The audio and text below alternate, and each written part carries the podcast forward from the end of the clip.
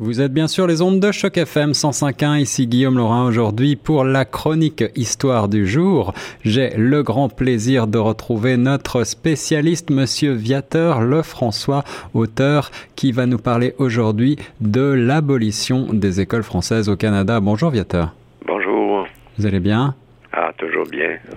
Alors, au lendemain de la création de la Fédération canadienne en 1867, où nous en célébrons, bien sûr, vous l'avez noté, le 150e, les francophones de plusieurs provinces anglaises assistent impuissants à l'adoption de plusieurs lois et réglementations anti-françaises et aussi anti-catholiques au Canada anglais, notamment en ce qui a trait aux écoles confessionnelles à l'extérieur du Québec. Alors, d'où vient ce mouvement d'abolition des écoles françaises, tout d'abord?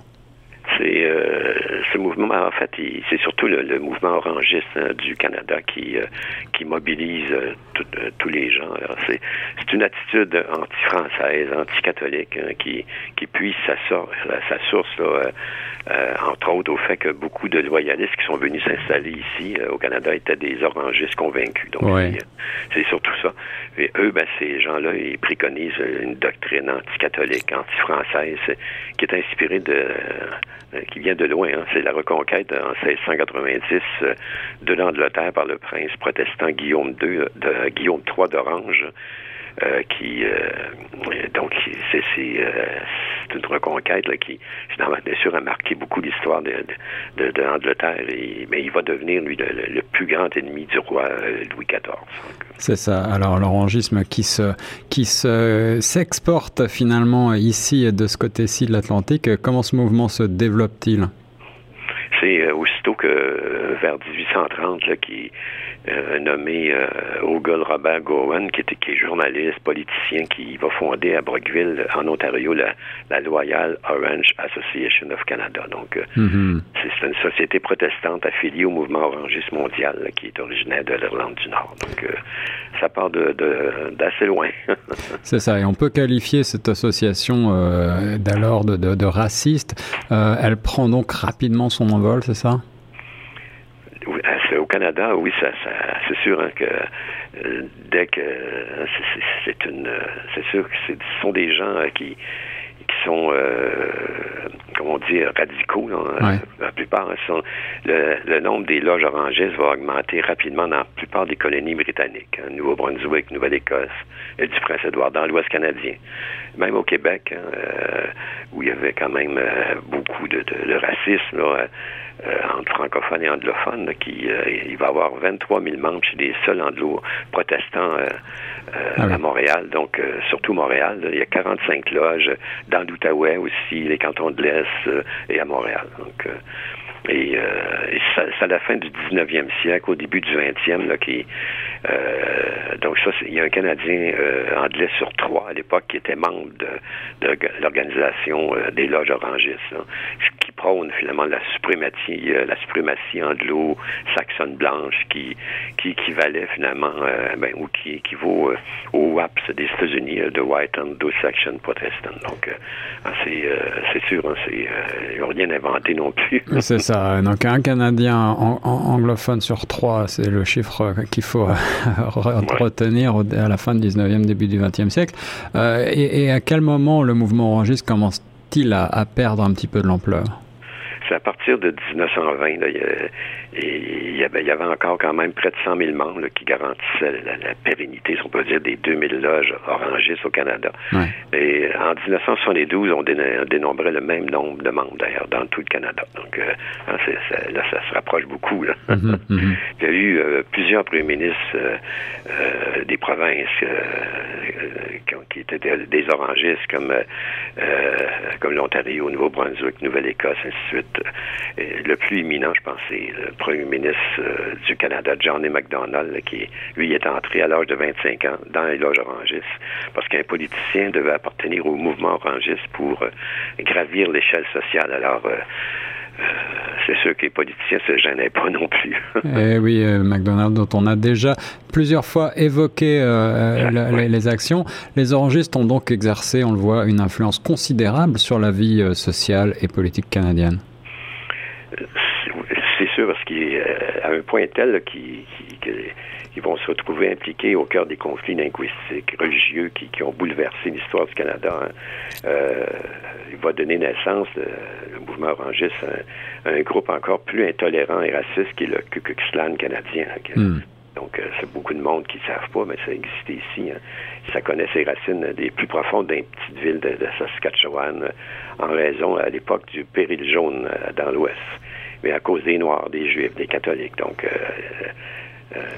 c'est sûr, des gens très intolérants. C'est ça, tous ceux qui n'étaient pas blancs, anglo-saxons, finalement. Exactement. Et protestants. Alors, que désirait le Ku Klux Klan au Canada?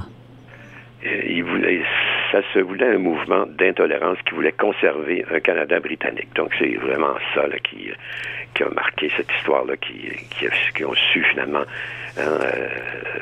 parler au peuple puis développer peu à peu. Là, l'idée d'un groupe comme ça, c'est d'avoir des adhérents, hein, c'est ça. Ouais. Alors, de ce fait, les francophones du Canada ont dû se lancer dans des luttes scolaires notamment. D'où cela vient-il? Ben, curieusement, d'abord, c'est l'Église de Rome là, qui va se ranger du côté des évêques irlandais qui considéraient que la pratique du catholicisme hors du Québec passait par l'usage de la langue anglaise. Donc, vous voyez, là, hein, mais, même si eux avaient été ont été vraiment occupés par l'Angleterre pendant des siècles, hein, rendus ici, ils s'attaquaient finalement à plus faible qu'eux, dans le fond. Ouais, c'est ça. D'ailleurs, pour l'Église de Rome, tout nationaliste paraissait suspect. Hein. Donc, elle s'est montrée conciliante à l'égard des assimilateurs, finalement. Et les mouvements pour l'abolition des écoles françaises a commencé, je crois, en Nouvelle-Écosse, c'est bien ça? Oui, exactement. En 1864, la Nouvelle-Écosse adopte une loi sur les écoles publiques, donc qui appelle l'Education Act, la loi Topper, finalement, qui faisait de l'anglais la seule langue officielle, donc d'enseignement. La loi sera un enseignement unilingue anglais, non confessionnel, qui supprimait toute subvention aux écoles catholiques et francophones, c'est sûr. Pour les Acadiens, c'est sûr que ça équivalait à leur assimilation culturelle, tout simplement, religieuse, linguistique aussi. Ça a duré presque un siècle. Hein. La plupart des enfants francophones devaient fréquenter l'école anglaise. Tous les manuels étaient en anglais, de même que les examens. Quant aux enseignants, ils devaient être formés au Teacher College de Truro, donc pas beaucoup de francophones non plus. Une situation délicate, on imagine mal aujourd'hui à quel point ça a dû être complexe pour les francophones. Ensuite, ça a été le tour du Nouveau-Brunswick. Oui, lui, c'est en 1871, qui a quand même beaucoup de francophones, malgré tout, un bon pourcentage. Là, c'est le gouvernement provincial du premier ministre George Edwin King, qui décide de faire disparaître les écoles de paroisse, donc où on enseignait le français, la religion catholique. Donc, il va faire adopter le Common School Act, qui spécifiait que l'école publique était dorénavant neutre. Hein, donc, neutre voulait dire anglophone, finalement. Oui. Les parents francophones, ils vont être tenus de payer une double taxe scolaire pour envoyer leurs enfants dans les écoles privées ou accepter, finalement, des envoyés dans les écoles publiques gratuites qui étaient en anglais. Donc, ça va soulever, d'ailleurs, une émeute, hein, comme par exemple à Caraquet, chez les francophones. Les Acadiens vont en appeler aux tribunaux, Parlement fédéral, mais à l'époque, la volonté politique n'était pas très forte. Oui, bien sûr. Donc, il n'y a aucun succès de ce côté-là. Tout était fait pour museler les francophones. L'Île du Prince-Édouard, ensuite, a suivi le mouvement. Oui, eux, c'est en 1873. Ils vont pratiquer une politique d'assimilation là, vraiment complète, qui a eu pour effet, d'ailleurs, de mener les Acadiens à la quasi-disparition des acquis, surtout, dont la matière scolaire. Les écoles françaises furent interdites. Donc, il y a plusieurs lois restrictives qui ont existé là, de 1830 jusqu'en 1880. Donc, c'était une volonté politique. Des colonies anglophones, c'est sûr, britanniques. Et alors, qu'en est-il de l'Ontario? On connaît ce célèbre règlement 17. Qu'en est-il au juste? Ben, c'est un règlement du ministère de l'Éducation de l'Ontario qui est adopté en 1912 par un gouvernement conservateur du premier ministre Sir James Whitney. Ça interdisait l'enseignement en français au-delà des 2 premières années du niveau primaire dans les écoles de la province. Donc, c'est sûr que les Canadiens français vont se mobiliser pour faire respecter l'article 93 de la loi de 1877 donc, du Canada. Mm-hmm. Mais ça va se révéler vraiment inefficace pour la protection des droits des minorités francophones, finalement. Et je crois que les Canadiens français sont allés jusqu'à Londres pour plaider leur cause. Alors, quelle en était la raison? D'abord, la Cour suprême du Canada n'existait pas à l'époque. Oui. Puis en 1916, le Comité judiciaire du conseil privé de Londres lui fait une interprétation restrictive. Donc, il dit que les droits linguistiques ne jouissent d'aucune protection au plan constitutionnel, à l'exception de l'usage du français devant les tribunaux et au Parlement d'Ottawa et de Québec. Donc, vous voyez, c'est donc, finalement, ça peut continuer allègrement. Ouais. C'est ça. Mais ce règlement 17 va être vivement combattu par les Canadiens français de l'époque. Ah, absolument. Écoutez, c'était vraiment... c'était une insulte, hein, vraiment... contre le Québec, finalement. Ouais. Ça va être combattu au Canada, puis aux États-Unis, parce qu'il y avait beaucoup de Canadiens français, aux États-Unis aussi, parce que avec presque 1 million de Canadiens français qui sont partis là-bas. Oui, il faut le rappeler. Donc, c'est ça. Et il y a le journaliste québécois aussi, Henri Bourassa, qui a fondé le journal Le Devoir, là, qui vraiment dénonce les visées de ceux qui appellent les Prussiens de l'Ontario. Alors, ça va assez loin. Et les Franco-Ontariens, lui, vont, c'est sûr, s'opposer vigoureusement là, à l'initiative. À Ottawa, par exemple, il y a l'école Gig qui était au centre d'une controverse. Puis les mères de famille, d'ailleurs, vont défendre leur droit à l'école contre les inspecteurs anglais avec des épingles à chevaux, à chapeau, je veux dire. Donc, donc ça devait être quelque chose à voir. Hein. C'est sûr, tu arrives à l'école avec ton enfant, puis les petits inspecteurs disent non. Ouais. Pas le droit. Donc, ils ont sorti leur épingle à chapeau et ça bardait. Il était assez long, d'ailleurs. Alors, quel est le rôle des loges orangistes dans cette confrontation? C'est sûr que l'Ordre d'Orange, lui, il réclame l'enseignement en anglais seulement. Mais aussi, d'ailleurs, les catholiques irlandais, lui, aussi, qui veut... En fait, hein, c'est toujours du contrôle. Hein. Ils voulaient contrôler tout ce qui était catholique, donc... Ouais. Et les Irlandais, naturellement, étaient anglophones avec le temps. Donc, et ça, c'est l'évêque Fallon de London qui lui fait cette croisade-là. Donc, l'aspect linguistique autant que religieux est important dans ce débat. Les Irlandais catholiques appuient donc le règlement 17? Ah oui, absolument. Écoutez, c'est comme je vous dis, c'est le contrôle. L'institution scolaire d'Ottawa, là, qui est gérée majoritairement par des commissaires irlandais, ils refusent d'offrir un enseignement en français, là, si on peut dire, à la hauteur du poids démographique des francophones. Ils vont même l'appliquer au Québec dans la région de Pontiac. Si vous connaissez la région de Pontiac, mais aujourd'hui, c'est majoritairement anglophone. Les francophones sont fait assimiler beaucoup, un peu. Finalement, ils prenaient... le Pontiac québécois, et pour eux, dans leur tête, faisait partie de l'Ontario. Donc. Alors, c'est ça. Alors, finalement, comment est-ce que l'Ontario s'est sorti de cette crise scolaire? Le règlement a été abrogé en 1927 par le gouvernement d'Howard Ferguson, et après une commission d'enquête qui, finalement, va recommander l'abrogation. Donc, Ferguson lui-même, il était un opposant du bilinguisme. Ah oui. Il était obligé, en fait, de l'abroger parce qu'il avait besoin de former une alliance avec le premier ministre Alexandre Taschereau du Québec contre le gouvernement fédéral, parce que là, le fédéral a toujours eu sa petite idée de prendre des pouvoirs du Québec pour finalement montrer son utilité. Hein, c'est un peu ça. Mm. Donc, et là, c'est le gouvernement fédéral de l'Ontario qui était contre les visées d'Ottawa. Et Québec, naturellement, était contre aussi. Donc, ça a fait que cette alliance-là a eu du bon, finalement. Oui, c'est ça. Alors, si je comprends bien, c'est un gouvernement conservateur qui a, à contre-cœur, reconnu les écoles bilingues, finalement. Exactement. Sauf que le mal était fait après quand même deux générations, hein, ouais. Beaucoup de bilingues, donc beaucoup d'anglicisation, et quand tu commences les écoles anglaises, ben, tu termines, hein, c'est sûr, en général. Oui, bien sûr. C'est toujours, c'est ce qui arrive au Québec, c'est ce qui arrive d'ailleurs, quand tu vois les écoles anglaises, tu deviens anglophone au bout de la ligne, là, c'est un peu ça. T'sais. C'est toujours ce qui arrive aujourd'hui encore, et ce règlement 17 est donc resté dans les mémoires comme un événement assez sombre jusqu'à aujourd'hui. Pour ce qui est de l'ouest du Canada, le Manitoba abolit le français malgré la loi sur le Manitoba, c'est bien ça? Oui, le Manitoba avait une constitution vraiment semblable au Québec. Et naturellement, au début, ben, c'était francophone, donc pas de problème. Tout le monde, des Anglais à l'école anglaise, des Français à l'école française, sauf que c'est...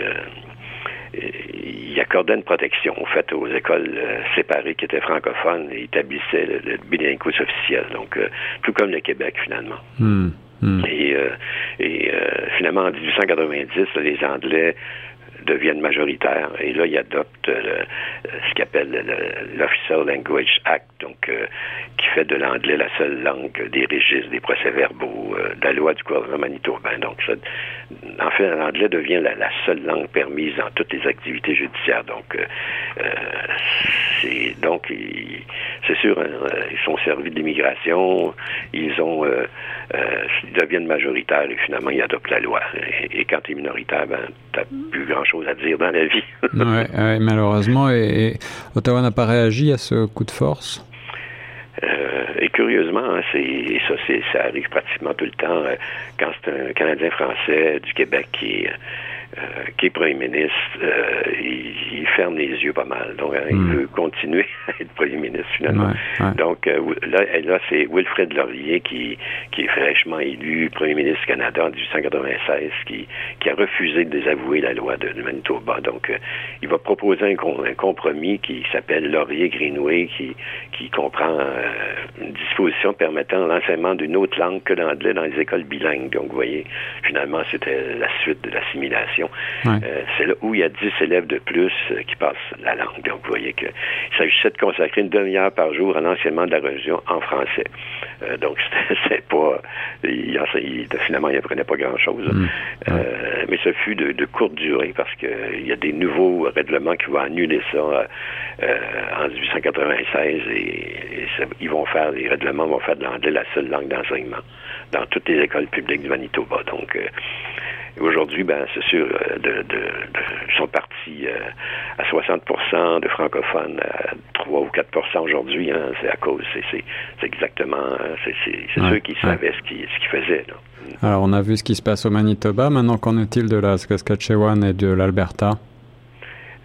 En 1905, là, c'est la création des provinces, c'est ça, des deux provinces, et formées à même les territoires du Nord-Ouest. D'ailleurs, il n'y a aucune garantie constitutionnelle là, qui va être accordée aux minorités franco-catholiques dans ces provinces-là. Donc, parce que d'abord, le gouvernement fédéral ne manifestait aucune volonté de protéger les droits des francophones, donc pas plus qu'il l'avait fait dans les autres provinces, hein, c'est sûr.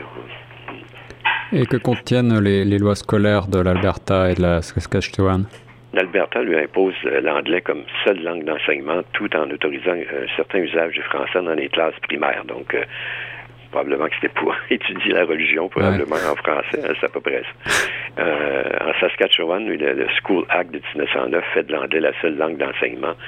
Il permet aussi un usage limité du français dans les classes primaires, en même chose. Donc, vous voyez, en 1927, le Ku Klux Klan, qui est assez fort en Saskatchewan, va mener une campagne contre l'enseignement du français, le port de l'habit religieux, puis la présence de crucifix dans les écoles. Donc, ils veulent finalement abolir tout ce qui est signe catholique.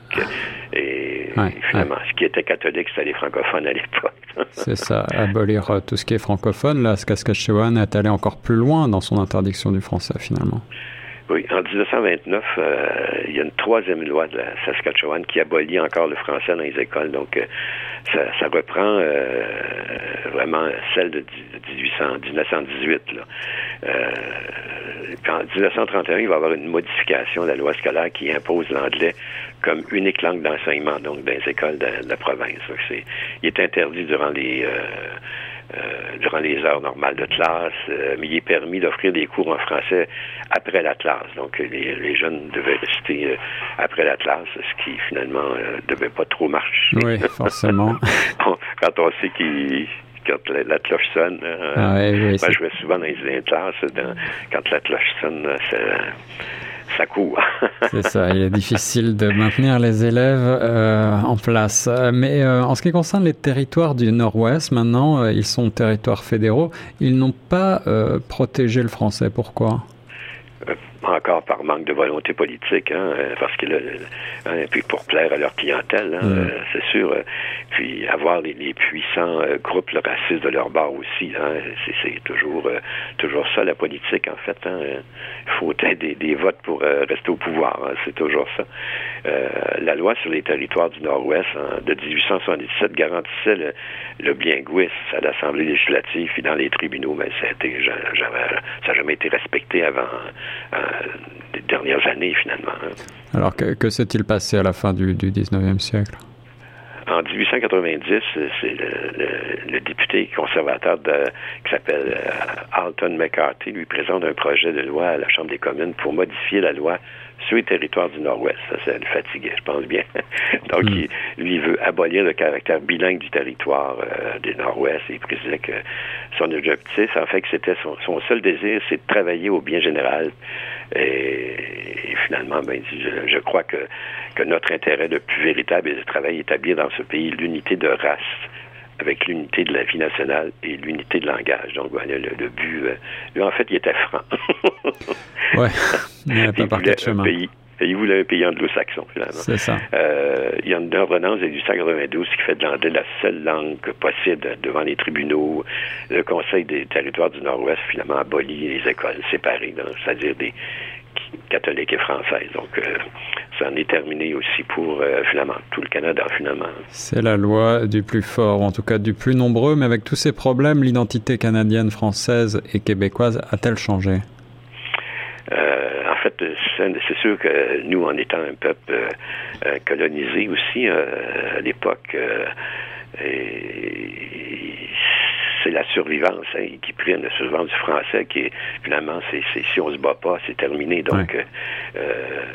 C'est ce thème-là qui va se développer chez toutes les élites francophones, y compris au Québec. Mais ça va marquer le recul, naturellement, toute cette époque, le recul constant de la situation du français dans les secteurs importants de la vie politique, sociale, économique. Finalement, on est parti à 100% de la population et aujourd'hui, on est rendu à 22%, vous voyez. Et ça continue, là, c'est sûr. C'est sûr que pour le Québec... le Canada, c'était un pacte entre deux peuples fondateurs. Ça, c'est ce qu'ils croyaient. Macdonald avait d'autres idées derrière la thèse, c'est évident. Donc, c'est finalement... c'est malgré toutes les manifestations nationalistes au Québec, pour être la question, c'était... il n'y a rien qui s'est fait, finalement, ou très peu, là. Jusque dans les dernières années, finalement. Ah oui, on a vu ce qui s'était passé en 1867, cette volonté d'assimilation. Finalement, les Canadiens français y ont réagi avec un petit peu de retard. Ah oui, parce que en fait, ils ne pouvaient pas grand-chose non plus. Là. Ils vont mettre du temps à comprendre aussi quand les Français qui avaient subi ce qu'ils avaient subi depuis 1867. C'est toute une série de restrictions des droits scolaires. C'est beaucoup plus parce qu'ils étaient francophones que catholiques, finalement. Et de leur côté, les catholiques anglophones du Québec n'ont jamais connu ce genre de province, de problème, c'est-à-dire parce que ça aurait mal tourné. Alors, il va y avoir quand même des conséquences sociales à long terme pour les Canadiens français. En fait, ça l'a isolé le Québec, hein, parce que on est les seuls finalement qui est majoritaire. Là. Ouais. Cette vision là, du Canada français catholique va se maintenir jusque dans la Révolution tranquille qui appelle au Québec, jusqu'à les années 1960. Sauf que là, il y a un réveil extraordinaire ici. Alors c'est là que ça a marqué une rupture idéologique d'ailleurs entre le Québec et les minorités francophones du reste du Canada. Là. Le lien de solidarité s'est brisé un peu là, entre les minorités francophones et la majorité francophone du Québec. Donc, depuis cette époque-là, c'est sûr que ça... Parce qu'avant, c'était l'union, c'était... Il y avait un front commun. Défendre. Ouais. On se rappelle, par exemple, l'époque de Louis Riel. Où, ouais, ouais. C'est sûr. Ça s'est brisé un peu, naturellement. Est-ce que ça veut dire que les minorités francophones hors Québec ont en quelque sorte... s'asseoir un petit peu sur cette volonté d'assimilation et faire avec. Ouais. Ah oui, puis il y a eu des conséquences politiques. On a un peu laissé tomber les francophones hors Québec parce qu'en fait, on dit, écoute, ils sont perdus de toute façon. Hein. Sauf qu'il y a eu quand même... Moi qui va à Toronto, qui a fait quasiment toutes les provinces, il y en a beaucoup d'écoles françaises. Eh oui. Surtout primaire. Le problème, c'est que les écoles secondaires dans des régions, il y en a une, par exemple, dans la région de Thunder Bay, à 200 km des villages, des écoles françaises primaires. Donc, ils vont quand même à l'école anglaise au bout de la ligne. Eh oui. C'est ça. C'est difficile. Et ce qui arrive, c'est qu'en même temps tout ça, les francophones du Québec, ils ont cessé de revendiquer l'identité canadienne-française. Hein. Maintenant, on s'identifie plus comme Québécois. Et les Canadiens, français des autres provinces, se définissent comme francophones hors Québec, hein, vous voyez, là. Oui. Et non plus comme Canadiens de langue française. Donc, c'est surtout dans les associations, là. Donc, ça a changé beaucoup, là, depuis 1960. Et c'est sûr que comment ça va finir, ça, c'est... On n'est pas devin. Alors, après ces décennies d'anglicisation, en tout cas de tentatives d'anglicisation, est-ce que les francophones ont malgré tout gagné leur cause? Et c'est sûr qu'il y a eu des luttes épiques, hein, devant les tribunaux.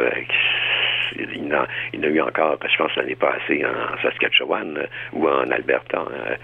C'est la Charte des droits de la personne de Pierre-Éliott Trudeau qui a quand même aidé la cause. Là.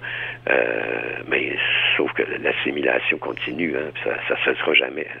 En fait, ça va cesser un jour quand il n'y aura plus de francophones.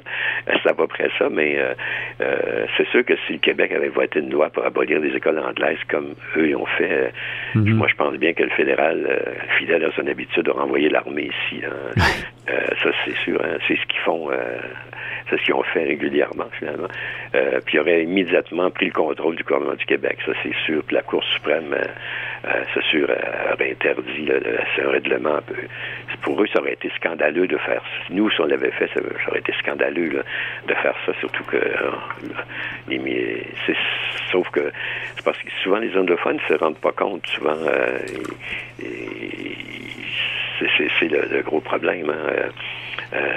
Du problème, en fait, le problème, c'est qu'ils se rendent pas compte qu'on est maintenant une minorité, puis eux sont une majorité. Hein. Maintenant, donc, la donne a changé et nous, on doit se protéger. Alors, c'est l'éternel. La difficile lutte des minorités linguistiques dans des pays à majorité. Oui, ça amène ici, au moins, il n'y a pas de guerre civile, là, il n'y en aura jamais, probablement, mais dans d'autres pays, ça l'a amené à des guerres publiques, à des déclarations d'indépendance, c'est évident. Quand on regarde, par exemple, ce qui se passe à Barcelone, en Catalogne, moment, ouais, en Catalogne, c'est la démocratie n'est pas forte, là. Moi, j'ai vécu 2 ans à Barcelone quand j'étais jeune. Là. Les gens me parlaient d'indépendance à l'époque. Vous voyez que... Oui. C'est quelque chose. Sauf qu'ils parlaient tout bas parce qu'on était dans une dictature, celle de Franco. Alors, c'est... Oui, bien sûr. Alors, c'était à voix basse et puis il ne fallait pas qu'il y ait personne à côté, juste 2 personnes. On est loin de ça quand même ici. Ah oui, heureusement qu'on vit dans une démocratie. Merci en tout cas, Viateur Lefrançois, pour ce point tout à fait passionnant sur cette abolition et tentative d'abolition des écoles françaises un petit peu partout au Canada. Donc depuis l'origine, depuis le 19e siècle en tout cas, on a survolé tout un pan de l'histoire canadienne et je suis ravi d'en avoir appris plus. On se retrouve très bientôt pour une prochaine chronique historique sur Choc FM 1051. Ça me ferait plaisir.